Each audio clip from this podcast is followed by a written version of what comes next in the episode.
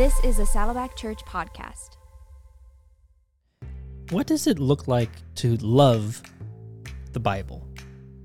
The Bible, 66 books filled with chapters and verses, stories and histories, written by a number of different authors over a period around 1500 years. Right, this book is the foundation of the Christian faith. And the Bible is read in churches around the world every weekend, right? Is read daily by millions of believers and can even be found in many a hotel drawer. But what does loving the Bible, right, God's word, look like? And how does the history of the Bible affect how we look at it and love it today? My guest today is Dr. Susan Lim. Susan is a historian and writer and has a new book out titled Light of the Word How Knowing the History of the Bible Illuminates Our Faith. In our conversation, we talk about what it means to love God's Word, how knowing the historical nature of the Bible can impact how you read it today, what the most compelling challenge to Scripture is, and how we respond to it, and what it truly looks like to read the Bible in faith. My name is Jason Wieland, and this is Doable Discipleship, a Saddleback Church podcast, part of the Saddleback family of podcasts. Now, my conversation with Dr. Susan Lim.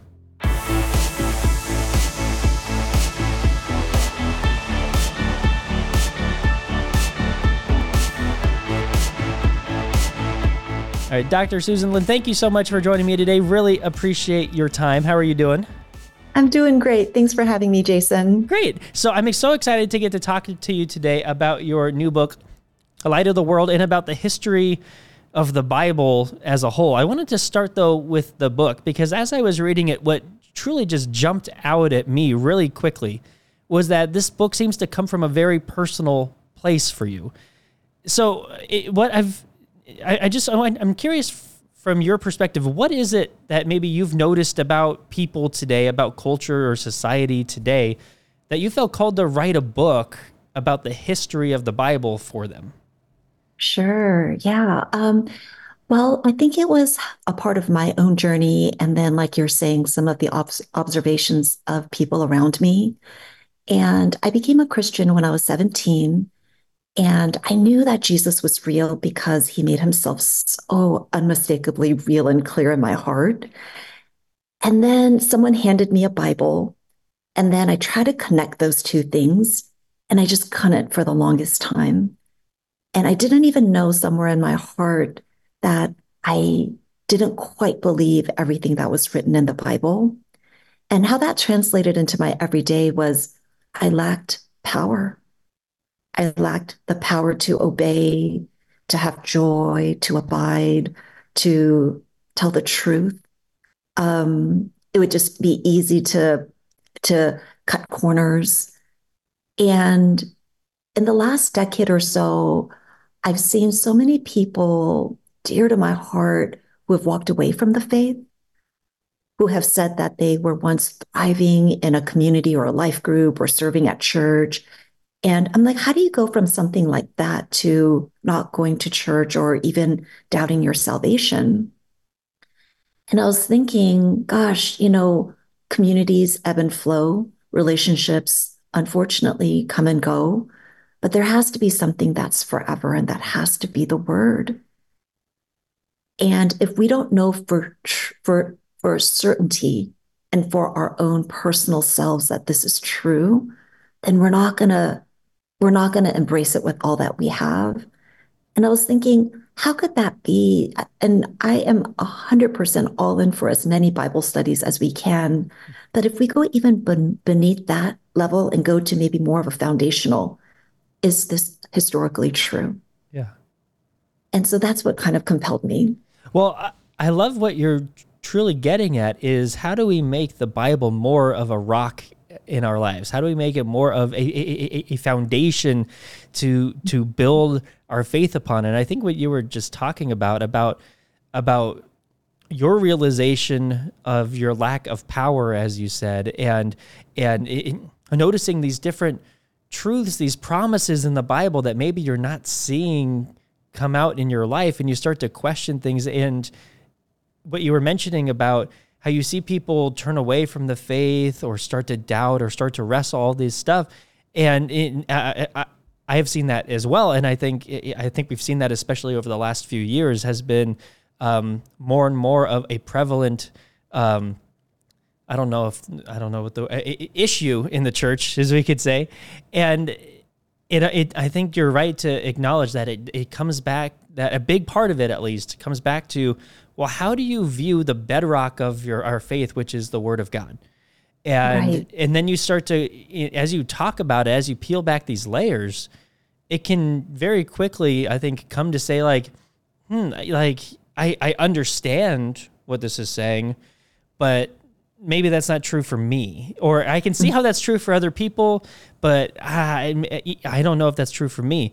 And when we bring into this everything that we're learning about um, identity and what we're learning about attachment theory and all these different elements a lot of that comes true to what we consider as the truth of the word is we can see like are you truly attaching to the jesus that we're reading about in the bible and his promises and you can start to question that oh, maybe I'm maybe I'm not maybe I'm attaching to the Jesus in my mind that I think mm-hmm. about, but not the true Jesus that that God has given us through Scripture. This clear picture, this this uh, this invitation to relationship as we see and learn about Jesus through His Word.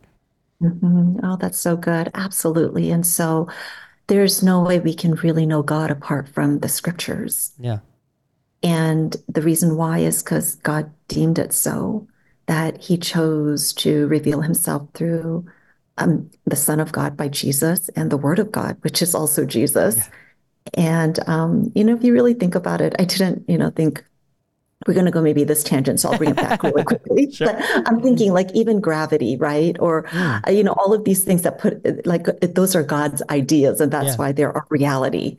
And in the same way, um, he deemed it that he would reveal himself through the word. But how do we make that, like you're saying, our heart and yeah. what we attach ourselves to? Is there something that you can maybe, maybe in all of your time teaching or being with students or just even thinking about this question, is there something that you have seen that might be in your mind causing a little bit more of this um, unanchored life, this untetheredness to the word this this i'm not quite sure if these promises are true or true in my life particular is there something that you think may be a cause of this um i think it might be that previous generations were better at inheriting tradition hmm. and so i think maybe even until let's say like the i don't know the previous generation that tradition or this idea of what is um, orthodox yeah. was more readily embraced. But I would say in like my kids are 14 and 15. Uh-huh. And um, I think that this current generation, they often think about like, oh, let's be real, right? Let's keep it real. Hmm. Like, what's my true and authentic self? And I think that that's not a bad thing to ask. And in a lot of ways, if no one has really explained to them why they personally came to believe that the Bible is true. It's almost like a given, right, Jason, at church? Yeah. You go in and it's kind of like this like secret club, and you have to automatically assume that everyone believes in the Bible to be true. Sure. And I came from a Buddhist faith. And so I was the first to accept Christ in my family. So I didn't grow up with a lot of like Christianese. And so a lot of the terms were new. But what I did pick up on pretty quickly is when a pastor would preach and they would say the word of God or scripture, everyone would nod their heads enthusiastically mm. or clap. Or, you know, it was like some kind of like affirmation. And I did it too because I I didn't want to be on the outs. Yeah. I I know for a fact that so many people are not sure because, you know, to accept the Bible as the word of God is also a miraculous working of the Spirit. Yeah. Mm No, I, I think that's I think that is such a great point and so important for us to keep in mind as we're thinking about not just the Bible, but about how we relate to other people, whether it's new people in the church or people who um, haven't come to faith yet, it, it, maybe people that you are praying for, just to keep in mind where they're at and that they are in different places than you and that's okay and but to just to be a, be aware of that rather than assuming everybody thinks and acts like you do. Yeah yeah so so true um one of the other primary kind of themes that I, I noticed in in looking through the book is this idea of having a love for God's word.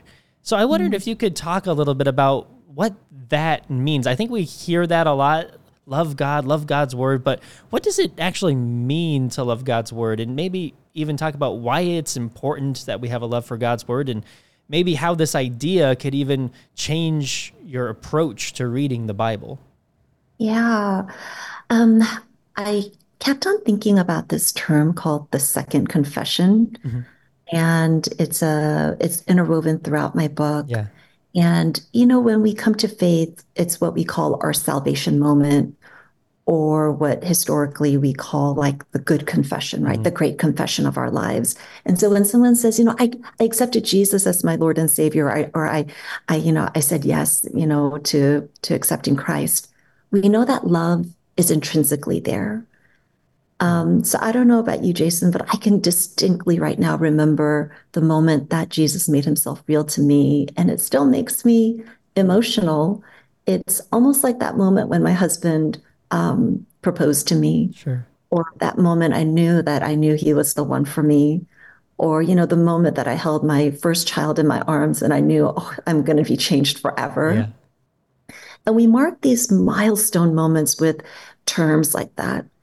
And I felt like we needed a term when we fell in love with the Bible. Mm. And that's what I called the second confession. Because the great confession is Jesus is Lord and Savior. And the second confession is Jesus is the Word. Mm. And the Word is God's Word, right, to us. Mm. And I would hope that that term would then imbue love, where God, through the Holy Spirit, would reveal this is my covenant to you. It's like that contract where I'm going to be with you forever. Do you know what kind of God I am? Like in Genesis, I created the world. And at chapter three, there's the fall. But even from there, I'm going to send a Messiah. And though, you know, the nation that I chose who was going to spread my word, they backslide and they're in the desert and they go and they get kicked out of the land. And there's a promised Messiah and he comes he's so real and so true. And I want to tell you the story because it's going to be life for you. And the more you read it, you're going to have life and life abundantly. Mm-hmm. And I want you to love this word because when you meditate on it and you eat it, it's going to be better than manna. It's going to be better than coffee. It's going to be better than anything you could imagine. And I pray that those who are listening would say, I want that. And when we have that hunger for it, then God wants to give it to us. And so that's the heart of this book that, mm. you know, to be honest, Jason, you can skip this book. You know, you can skip, just uh, like go to the word. And in that place, if you feel like, hey, you know, I'm not sure where the history comes from, then find a book like this one, yeah. you know, that would etch in those things. But it's the word itself that yeah. we all need. Well, and and keeping in mind too, just the the, the it's the true miraculous nature that you hinted at earlier that we have the Holy Spirit living in us. We have a part of the triune God that lives within each believer. And so anytime that we are engaging with the word, with the son, with the logos, like with, that is this connection, that is a, a, part of this triune connection that we get to be a part of as, and so I, I, I just think there's something so special that we maybe take for granted even over the spiritual, supernatural, Holy Spirit driven act of illumination that we get anytime that we engage with God's word. That's right, right. It is something that, um, like the word, it is obviously a book, but it's not like it's not like a literature piece that we can master. Yeah, living and active and it works in ways that you can't even imagine. Um, I was actually on a panel this morning, and we mm. were just talking about something um, about you know the primacy of the word, And it just reminds me because I just shared this a couple hours ago. Yeah. Um, when I was a little girl, I went through something pretty traumatic, Hmm. and it was um, it was uh, not someone in my immediate family, but an abusive situation. And you know, I've been in counseling my whole life and spiritual direction, and I'm a big advocate of both. And I have my spiritual director on my calendar even now. But you know, it was God's word for me that broke through. And I was reading that verse where it says it's better for you to have like a millstone tied around your neck Mm. and go into the depths of the sea than cause one of these little ones to stumble. And I think it's that kind of moment where the word sets you free Mm. And the word gives you the ability to have peace that does surpass what humans can concoct. And God will give us his word as we're reading it in community through others. And so, yeah, that kind of like miraculous working of his word is like none other. Mm. Yeah, I I I just love that idea, especially as we're starting this new year. As we're recording this, a lot of people are maybe you know making commitments. To, you know, I want to read my Bible more, or I want to try to read through my Bible in a year, or, or whatever it may be. That that encouragement to allow you know this word of god to just wash over you and to just pour yourself into it and let it pour itself into you and to just get yourself immersed within what god is doing in it. it i love how you brought up again that it is a living word and that you can't master it because that's so true. No matter is, is anytime you pick up the bible it, it could be today tomorrow a year from now 10 years from now you are inherently a little bit of a different person than the last time you picked it up. Something mm-hmm. about you is different and it, it may be a way that you know and are cognizant of or you don't know. Um, but that allows the truths of god's word to speak to you in a little bit of a different way. You can get a little bit deeper deeper deeper or speaks to a different part of your life and only the bible can do that and that's what's so powerful That's right. Absolutely. Amen to that, Jason. Amen to that. well, I I do want to dive into, but I I I know you said you don't need to read the book, just go to the Bible. But we're going to talk about your book a little bit too, because uh, because I'm excited to get to talk and and for our listeners to get to hear just a little bit about um, about the history of the Bible and kind of how the history of how the Bible was formed can influence and impact our reading of it today. So I wanted to start with the Old Testament. And I wanted to just ask you, and I'll do the same thing with the New Testament, but we'll start with the Old Testament. I wanted to ask you, what is one thing that maybe you think everybody ought to know about the history of the Old Testament that would help them open their eyes to it a little bit better? As people, especially with the Old Testament, a lot of people either skip it or have a hard time reading through it, or maybe they just jump around to different stories they know. You know, they get through Genesis and then I'm good, or whatever it is. but but if we if we're trying to encourage people as they're diving into reading the Old Testament, what is something about it that you think would just open their eyes to it in a new way? Gosh, that's such a good question. And um, I know I can go into this long lecture and start boring all your listeners, so I won't do that. You know, I do want to say one of the things that struck me again and again is how much of the ancient Near East, or what we call the ANE, Mhm. the literature that would be parallel to the times of when the Old Testament was written. Mm. Of course, the Old Testament was written over about a course of a thousand years. Yeah. And so it's a long period, but let's say like the Genesis account. So even like, let's say like the flood, Sure. right?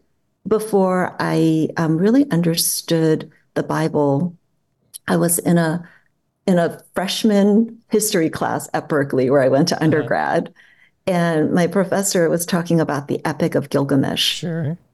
And I was like, the epic of what? and and I learned this guy named Gilgamesh, right? This like Akkadian Sumerian text. And I was like, he talks about the flood. I only thought it was in the Bible.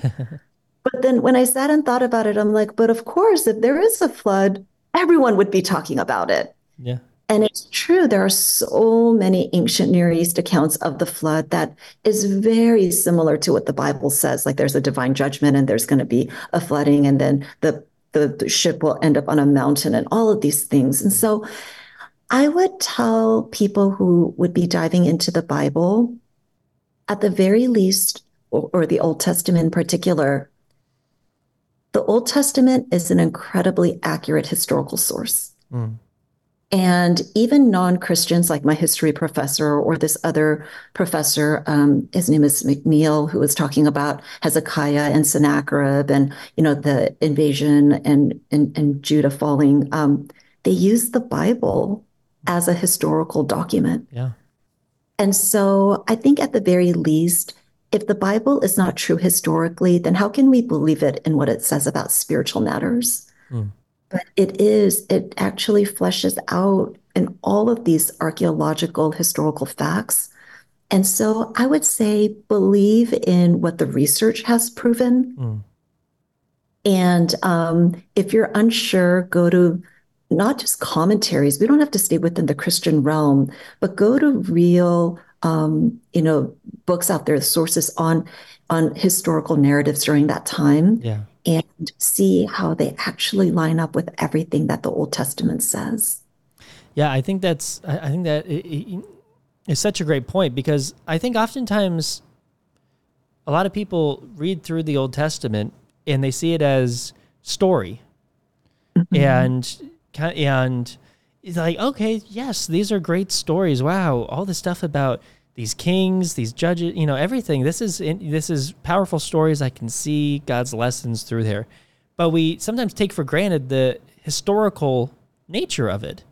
And mm-hmm. when you add that element in, that what we're talking about is not just fable, but it's history, mm-hmm. and mm-hmm. that it's not just it's not just history that was written down, but it's history that, as you said, continues to be proven true and true in, in as archaeology and, research continues to be done, right. that just that adds to this power. And and as you said if any part of the bible is false then it could kind of call into question other elements of the bible too. But no god if you can if you can believe that god created the world and the universe and everything in it if you can believe that god saved you mm-hmm. then it's not a far leap to say that god has provided us to this day throughout all of history his word, the Bible, and exactly how he wants it to be presented.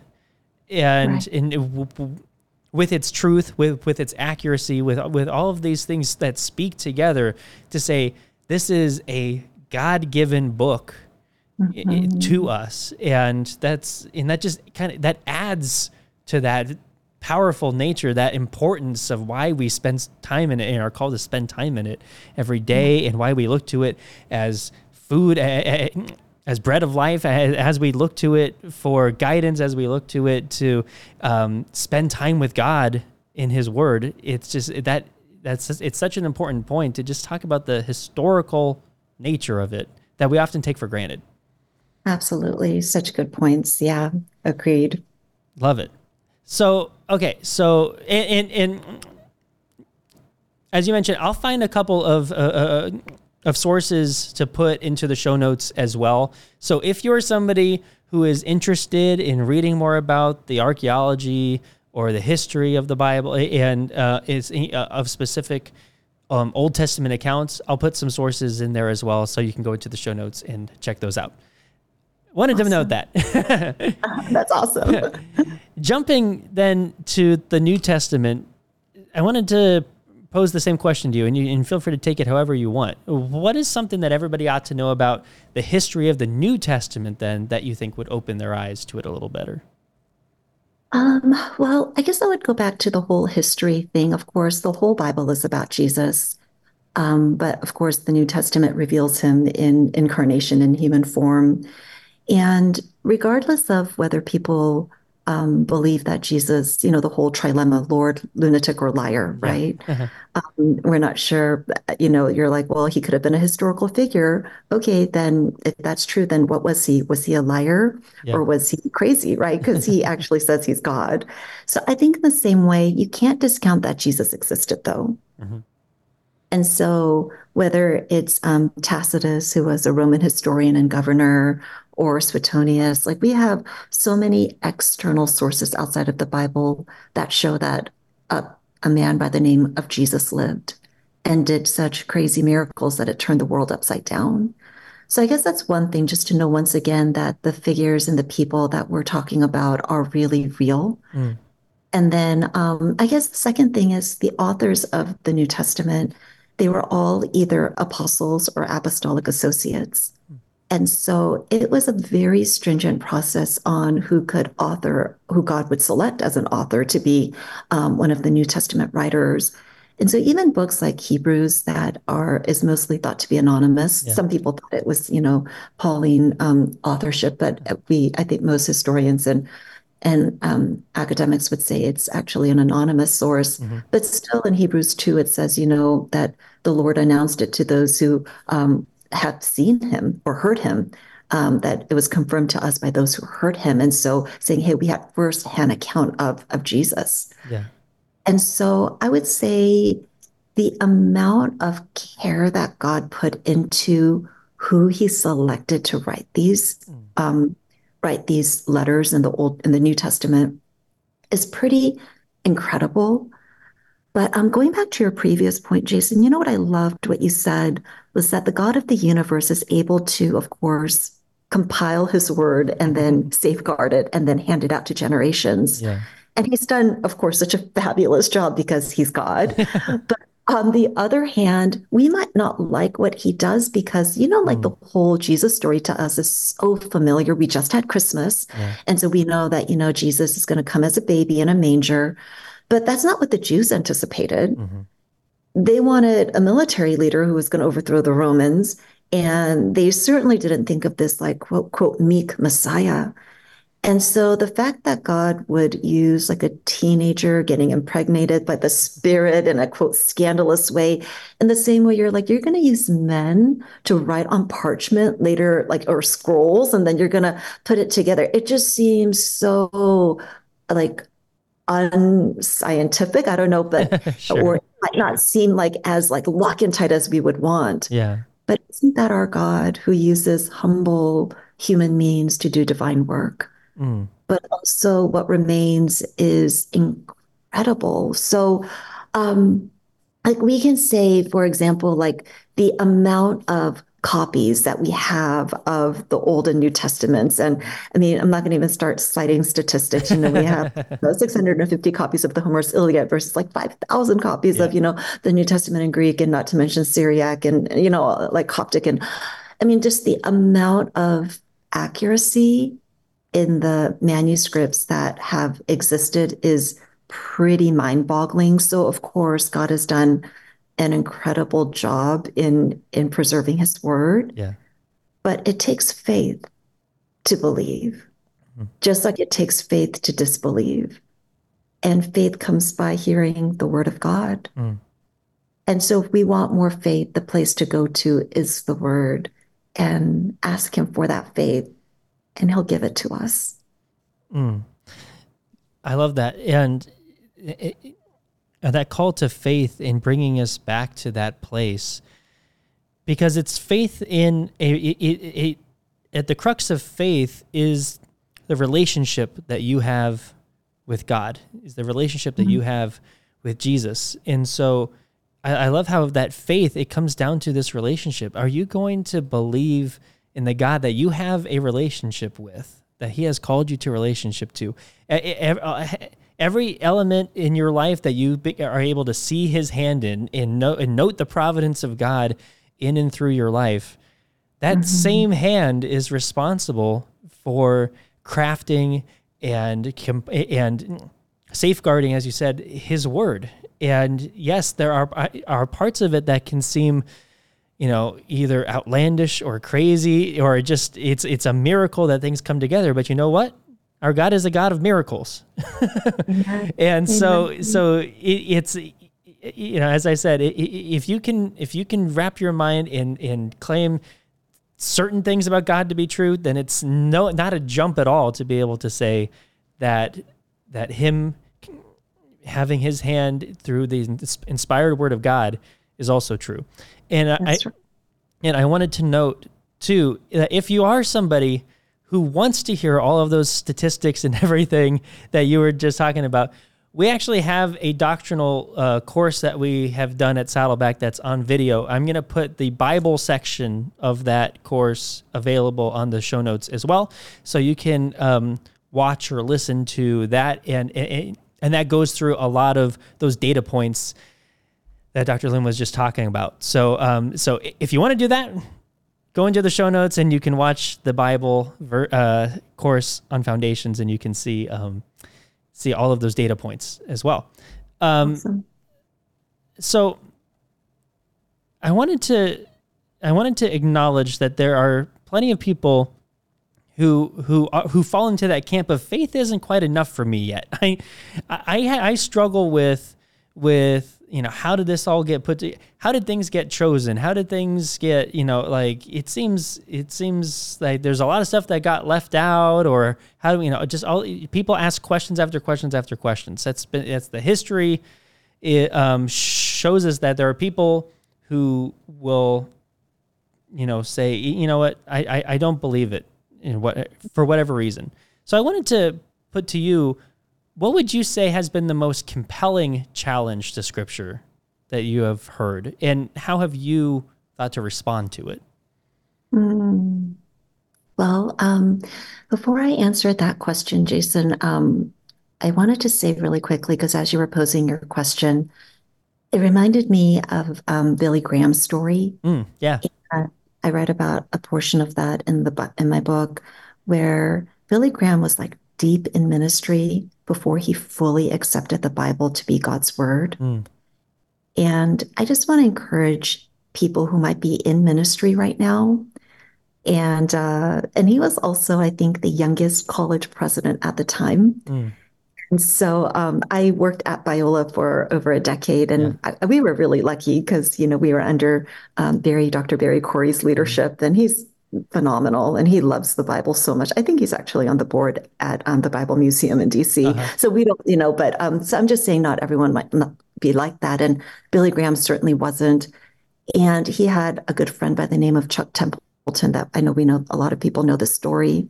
And Billy Graham was wrestling and he was just asking, How do I truly know this to be true? And he had what he calls his tree stump confession, Mhm. or what I is the second confession. And he knew in his heart that, like the Gospels or let's say Psalms, like those are more believable, but how about other parts? And he just fell on his knees and just started, he just had this moment of like surrender to God. yeah And like, I, I believe it. I, like, I believe by faith. Mm. And from there, the power that God unleashed on his ministry, but also, I think, in his mind, Mhm. to open his mind to understand the scriptures and to understand the nuances of it. And so I think there's that part. And and a part of it is by faith. yeah And another part is if we can master this book, then it can't be from God, right? sure yeah it's yeah that's very true because we cannot in our finite minds know the totality of God's mind. Mm. Um, today I was reading in Genesis, you know, the whole part where um, Laban tricks Jacob into marrying Oh, yeah. uh, Leah first. and I was like, whoa, in the middle of this chapter, 14 years have passed. Mm. And, you know, it's just a few verses, but, you know, like time and space is different for God than for, for us. Yeah. And so I think for him, the way that God works is so mysterious beyond what we can imagine that he gave us this word so that we would know it, but not that we would conquer it. And to be able to say, you know what, I'm going to be able to. And that's why I think the Pharisees were so chastised by, by Jesus, because he was saying, you took this law that was supposed to give you life and you made it into something that was purely cerebral. And I gave you your mind to love God, but not to use that to lord it over other people. But now going back to your question, I think a lot of people might find the most compelling challenge to scripture in saying that the originals or what we call the autographs don't exist. Mhm. And so they would say, hey, if you know all the originals or the original hasn't been preserved in any of the books, right, from Genesis to Revelation, then how could we possibly believe in the Bible? Mm-hmm. And I've heard that a lot. And when I before I started researching for this book, I would say, You're right. Like, how could we know that? and but the more I started thinking about this and, you know, the, the research that I've done and, and the statistics that I'm so grateful that Saddleback has that you'll be uploading mm-hmm. and that I also have in my book as well, is that the amount of copies that we have that corroborate with one another in incredible detail is absolutely mind boggling. Mm-hmm. And so um, there are variations in the manuscripts, but they're so tiny and that it might be like putting the in front of a name. Mm-hmm. Or it might be a slight misspelling, or it might be like what we call the movable nu, where instead of like, you know, when we say like an apple or a banana, yeah. it would be accidentally putting like an banana or something uh-huh. like that. But like not a single doctrine has been in any way compromised by any of these quote um, mistakes. Mm-hmm.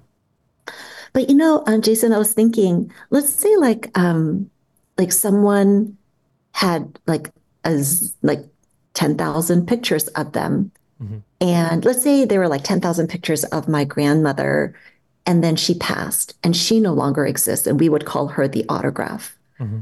right? But we would know through the many many pictures like let's say with ai if we had to reconfigure her image in like hologram form or whatever we could do it because of all the different images that comport to who she is yeah.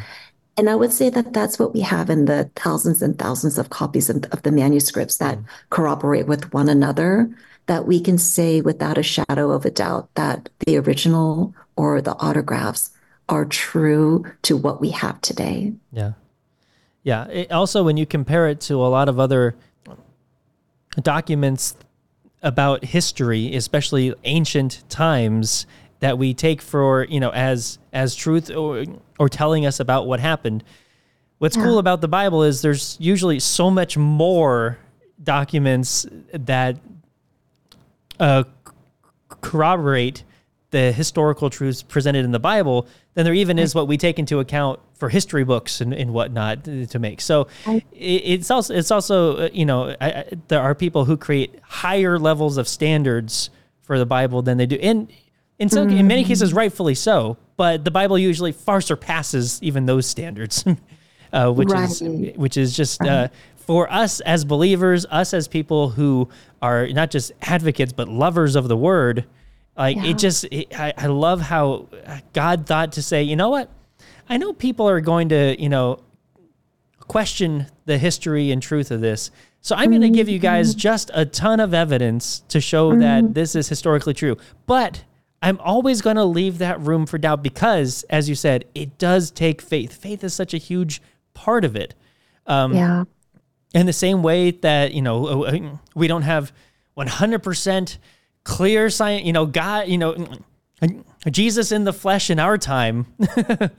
you know, right. it takes it takes it takes that extra little helping of faith. Um, it, the same is true if you're going to hold to the truth that we believe that the Bible is God's inspired word. So, um, I, I love how it all comes together around this little bow of faith in there, which is so which is really cool. So true. So true. Oh gosh, you know, I, I want to just kind of start citing statistics and I won't because that will get kind of boring. But yeah, like like Homer's Iliad, which I had uh, just mentioned, yeah. I, it's about a thousand year difference between the original composition and the first extant manuscript yeah. versus like let's say the um, gospel of john mm-hmm. like when it was written at the latter part of the first century and the first the the actual manuscript that has survived is maybe a variation of like 20 30 years mm. it would be the difference between a thousand dollars and 20 30 dollars yeah right if we're going to put it in financial terms sure. it's like it's a lot easier to bridge like $20, 30 dollars than a thousand dollars and it's like that kind of divide between the time period of what we're looking at yeah.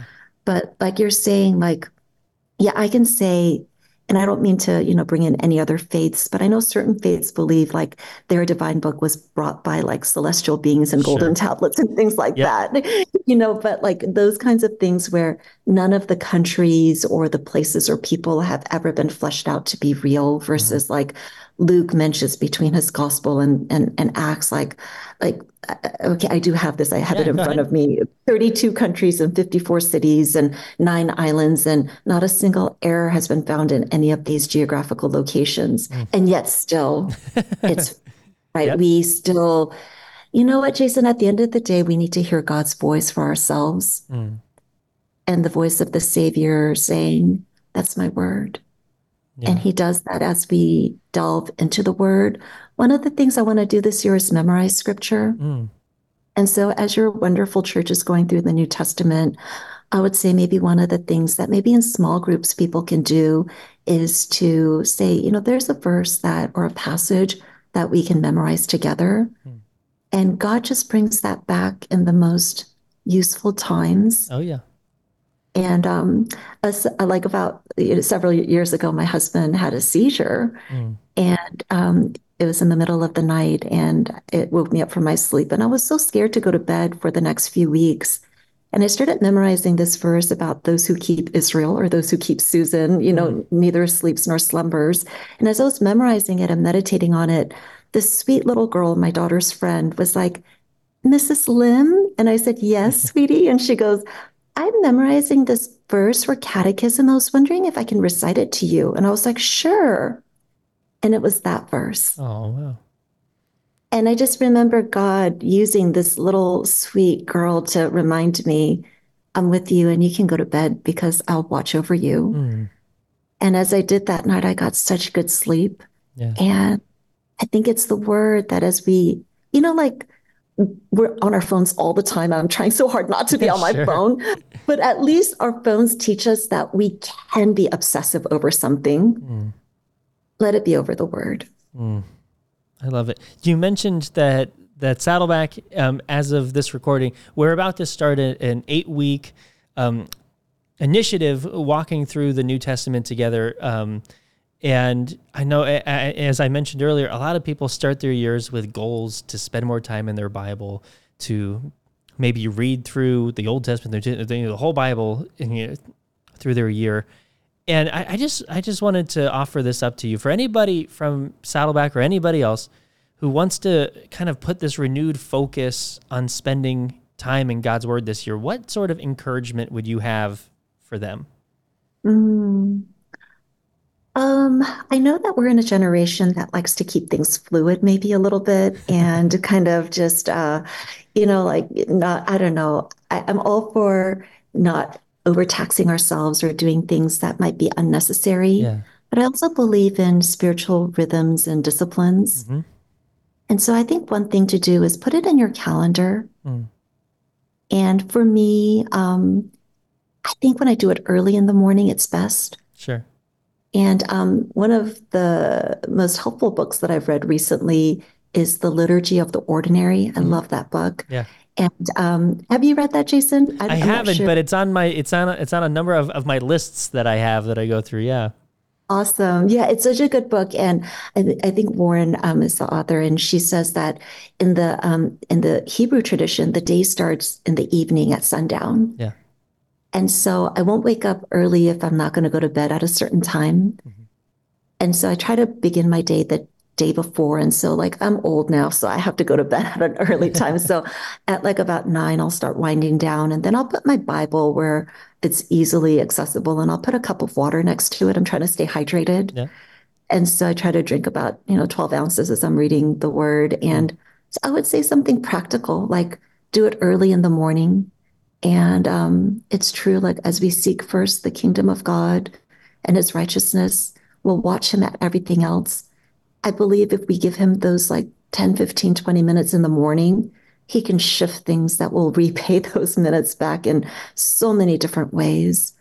Um, when I was in college, Jason, I remember uh, God started putting this like thing on my heart to spend time with him in the morning. Yeah. And it doesn't have to be in the morning always, but whenever Sure. I think your schedule works. If you have like a 4 a.m. job, obviously that doesn't make sense, but Yeah. I'm just saying for the average person. And um, that morning, I had a pretty big assignment due, but God just laid it on my heart to really spend time with him. And I did. And then I walked into class, and the whole day just kind of shifted where, you know, one lab got canceled, and my teacher Uh-huh. gave us free time to do this. And he does that now. He's the God of miracles. He's the God of the divine. He's the God of our schedules. He's the God of the of the details. Mhm. And so I would say seek him first, seek him early, seek him early in the situation. seek Him early um, together. If you can have a partner or a group to do it together, that's great too. But for me, it's that one on one time with Him in the morning that's sacred that will get me through the day. I love that idea of planning your day around your needs, right? We structure our day around our meals. We need to eat. And so we structure our day around okay, we have breakfast in the morning, we have lunch, we have dinner. We structure mm-hmm. our day sometimes around okay, this is the time for me to exercise, to go to the gym, you know, whatever it is. Mm-hmm. Well, your need for God's word in your life is another part that needs to be a part of, of your planning. If you can mm-hmm. plan your day around, okay, so this is my time in the word, this is breakfast time, this is, you know, and then structure everything else around it, including if you include your spiritual habits, in, which includes spending time in the Bible, as your plan in your in your plan, then it creates intention, it creates prioritization, and sometimes we feel like that is manufactured, and we're like, ah, I'm just trying to force something. Well, mm-hmm. but what you're getting at with the liturgy of the ordinary is that sometimes it's not it's not manufactured, it's not fake, it's mm-hmm. priority. It's it's showing its importance. It's you know adding it to your calendar is not is is not a bad thing. It's not like oh well I'm I'm just making it like a meeting. Well, yes, it is a meeting. It's a meeting with you and God that He wants to have with you every day, and you need to have with Him. And right. um, and it's just I- embracing kind of the heart behind it that it doesn't have to be thought of as this shallow thing that just becomes a part of the ordinary. No, like that's it. But when it's a part of your of your ordinary, that's it, it just means that it's a natural part of your life. It's become a part of your rhythm, and that just mm-hmm. you know it shows the the importance that it has in your life. Um, yeah. So embrace that. Don't fight eh, eh, and say like, no, I need some experience. It needs to flow naturally. It doesn't. It's you know that's that's the beauty of relationship with God, is mm-hmm. that it's as it should be as natural, even more natural than anything else in your life. Right. Oh, that's so beautifully said, Jason. You summed that up so well. And it's like, you know, my husband and your wife, like, you know, mm-hmm. we have date nights and, you know, like we put all of those things in our calendars, right? Yeah. And all of our relationships that are deep and worth something, like I'm in a life group or yeah. I have like a Bible, they're all on our calendar. You have to, you have to, yeah, you have to fall for it. Yes, exactly. That's that's exactly right. So I, I love that encouragement. Thank you for offering that. So if you're getting started into your habit uh, of reading the Bible, don't be afraid to schedule it to like you know mm-hmm. uh, to to to put it in your calendar to set alarms whatever you need to do because that just helps you to build that natural rhythm that natural flow that this is a part of me. This is a part of my day a part of my life as natural as it is to to schedule lunch every day around noon Amen. So good. Uh, well, Susan, thank you so, so much for your time. I really appreciate it. The book, once again, is Light of the World. The link to the book is on the show notes as well. I, so I, I really appreciate your time and your passion and your thoughtfulness and your care and your heart for talking to people about the Bible. It just flows through you, and I'm really appreciative of that. Oh, you're wonderful. Thank you, Jason. It's been an honor and so much fun. Now, let's look at some doable steps from today's episode. First, pick up your Bible and start reading. It's it's never a bad time to get started in your Bible. And you heard what Dr. Lim said. You don't even need to buy her book. Just pick up your Bible and read. so that's the first doable step. Pick up your Bible, start reading. Second, try saying a little prayer before you open your Bible every day. A prayer of faith, telling God how you trust Him in His Word, and asking Him to speak to you through His Word that day. Now, third, I'm putting a number of different uh, resources in the show notes for this episode. So I encourage you to check out uh, Dr. Lim's book, Light of the Word. Now, I, I realize in the in my conversation with with Dr. Lim, I may have misspoken and said Light of the World. It's uh, the book is titled Light of the Word. Just want to get that clear, and uh, also make sure to check out Saddleback's Foundations videos on the Bible. As I said, in those videos, you can find a lot of those um, statistics and data points that Dr. Lim was referring to.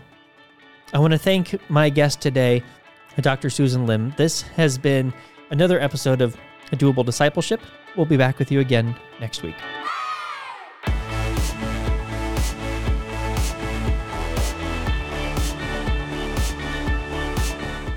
If you enjoyed this episode, consider giving us a rating or a review on iTunes. If you do, you'll help other people find us in the future. You can also listen to these episodes on YouTube. Just subscribe to the Saddleback Church YouTube channel for these conversations, plus lots of other video content. And if you are already listening to us on YouTube, subscribe to the Doable Discipleship podcast on Apple Podcasts or your favorite podcasting app so you can listen in the car or wherever else you go. Don't forget to visit saddleback.com slash doable to check out all of our previous episodes. And go to saddleback.com slash grow to find spiritual growth resources and view a calendar of upcoming events. Lastly, you can always get in touch with us by emailing maturity at saddleback.com. Send us your thoughts, send us your questions, your Bible questions, your life questions, whatever. Who knows? Your question might just inspire an upcoming episode. Thanks again for tuning in to Doable Discipleship. I'm Jason Wieland, and I hope you'll join us again next week.